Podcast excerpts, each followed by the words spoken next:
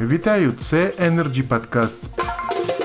Продовжуємо підбивати підсумки газового форуму Ukrainian Gas Open, організованого Energy Club та Асоціацією газові трейдери України. Обговорюючи тему ринок постачання газу населення, формування ціни та проблематика захисного механізму для споживача, Андрій Мозовець, президент Асоціації газові трейдери України, дав свій коментар стосовно конкуренції серед трейдерів на ринку газу. Далі пряма мова.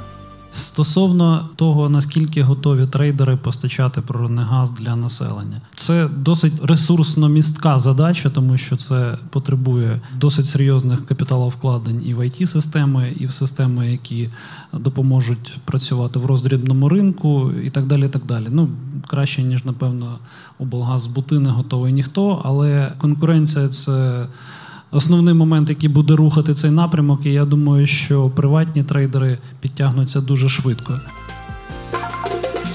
Поки що все. Це були Energy Podcasts. Актуальне про головне залишайтесь з нами. Energy Club. Пряма комунікація енергії.